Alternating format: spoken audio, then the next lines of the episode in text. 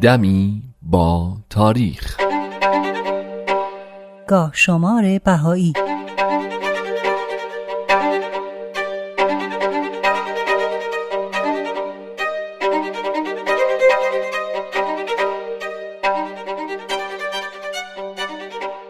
مهر 1214 خورشیدی سپتامبر یا اکتبر 1835 میلادی جمادی ثانی 1251 هجری قمری. در این تاریخ آسیه خانم ملقب به ورقه اولیا به عقد حضرت بهاءالله شارع دیانت بهایی در اومدن.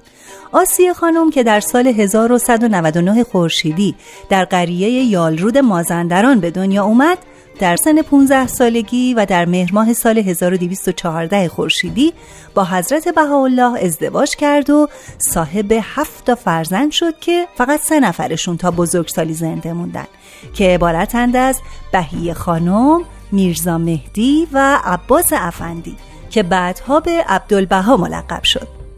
آسیه خانوم نخستین همسر حضرت بهاءالله بود که در سال 1265 در شهر عکا از دنیا رفت و در کوه کرمل در حیفا نزدیکی آرامگاه حضرت باب شارع دیانت بابی به خاک سپرده شد.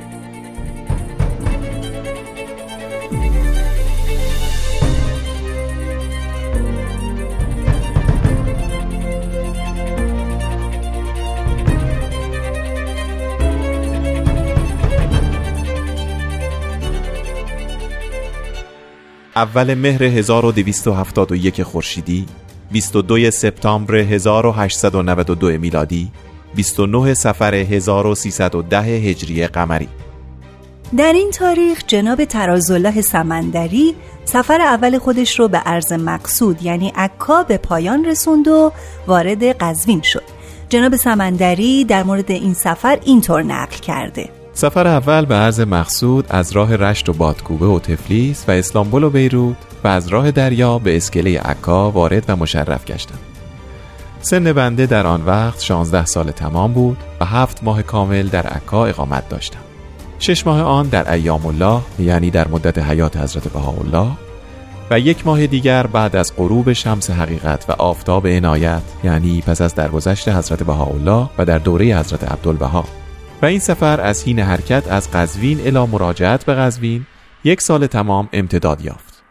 چه که در روز 29 شهر سفر سنه 1310 هجری قمری وارد شهر خیش گشتم.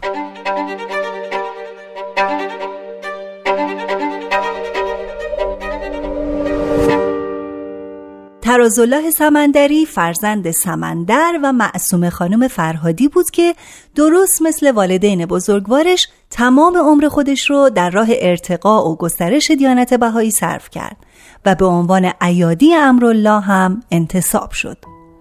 بد نیست بدونید که ایادیان امرالله هدایت کنندگان جامعه بهایی قبل از تشکیل بیت العدل اعظم بودند. و بیت العدل هم شورای انتخابی نه نفره ایه که از سال 1963 میلادی اداره امور جامعه جهانی بهایی رو بر عهده داره.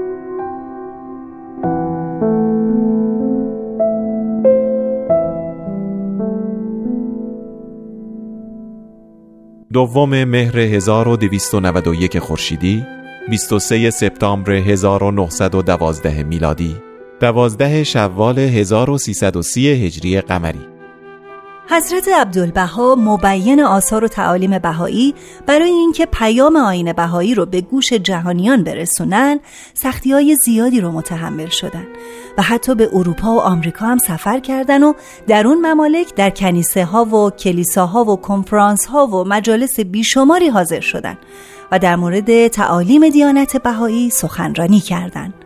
در سفر آمریکا هم از شهرهای زیادی دیدن کردند و افراد زیادی رو به حضور پذیرفتن.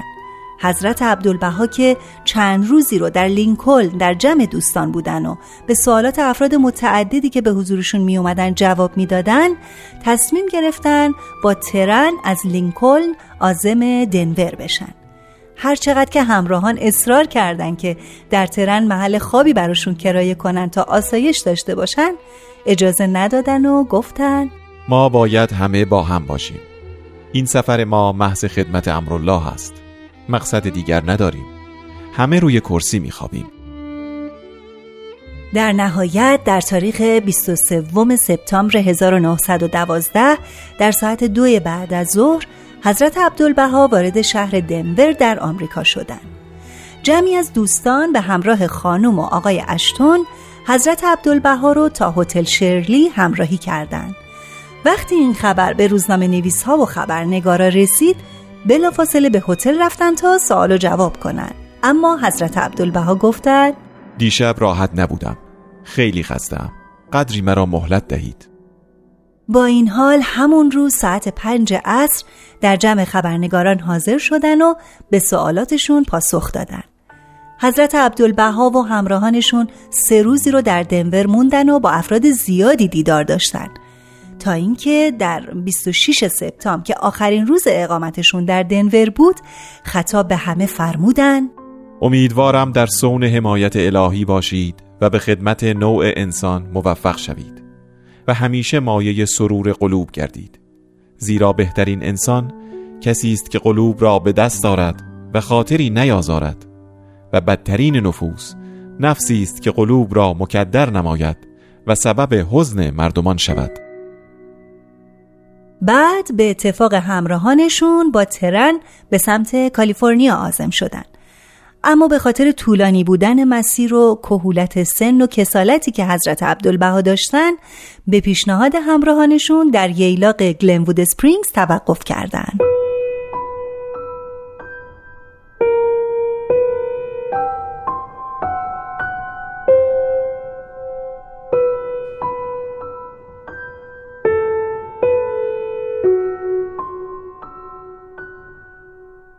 دوم مهر 1292 خورشیدی 24 سپتامبر 1913 میلادی 22 شوال 1331 هجری قمری. حضرت عبدالبها وقتی در بوداپست بودن به علت کسالت پروفسور آرمینیوس ونبری خودشون به دیدار ایشون رفتن دیداری که نهایتا منجر به اقبال پروفسور به دیانت بهایی شد. حضرت عبدالبها بعد از بازگشت به شرق لوحی به افتخار ایشون صادر کردند و پروفسور ونبری هم عریضه‌ای به زبان فارسی نوشت تا ارادت و اشتیاق خودش رو برای خدمت به حضرت عبدالبها نشون بده. ترجمه این عریضه به زبان عربی در ماه مارس 1914 در مجله البیان و ترجمه انگلیسیش هم در این تاریخ یعنی در 24 سپتامبر 1913 میلادی در جریده رسمی اجیپشن گزت به وسیله خانم جی استانرد منتشر شد. در بخشی از این عریضه پروفسور ونبری با ادبیات خاص خودش اینطور نوشته. این کمترین از برای تجربه داخل ادیان متنوعه بودم. یعنی ظاهرا موسوی، مسیحی، محمدی و آتش پرست شدم. لکن در همهشان غیر از بغض و اداوت به یکدیگران کشف نتوانستم کرد. همه این ادیان آلات ظلم و قدر به دست حکمداران و بزرگان گشته سبب خرابات دنیا و انسانیت هستند. و در ملاحظه این سوء نتیجه هر کس طرفداری عالی جناب ملتزم یعنی حضرت عبدالبها شده و یک دین عمومی را روی نهادن مجبور خواهد شد.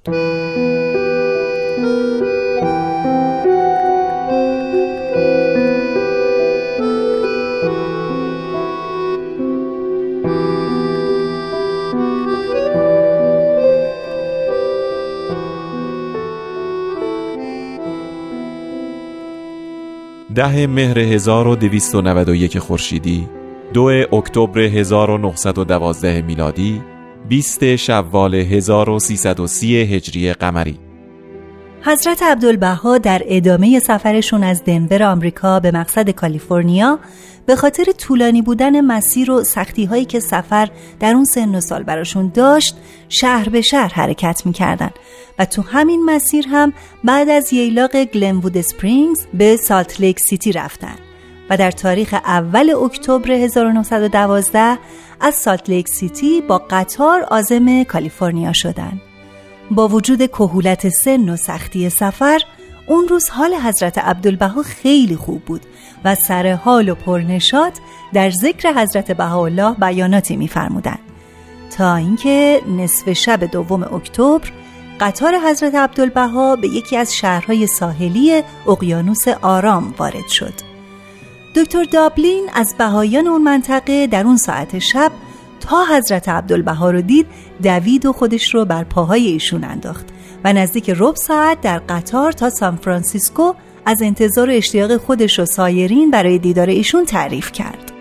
وقتی که به منزلی رسیدن که برای اقامت حضرت عبدالبها تدارک دیده شده بود ای از بهایان با وجودی که گفته شده بود کسی به استقبال ایشون نیاد بیرون از خونه انتظار میکشیدن از صبح فردا یعنی صبح روز دوم اکتبر 1912 مطابق با دهم مهر ماه 1291 هم حضرت عبدالبها تا عصر در بین انبوه جمعیت و خیل مشتاقان دیدار درباره قدرت و نفوذ کلام الهی صحبت می کردن.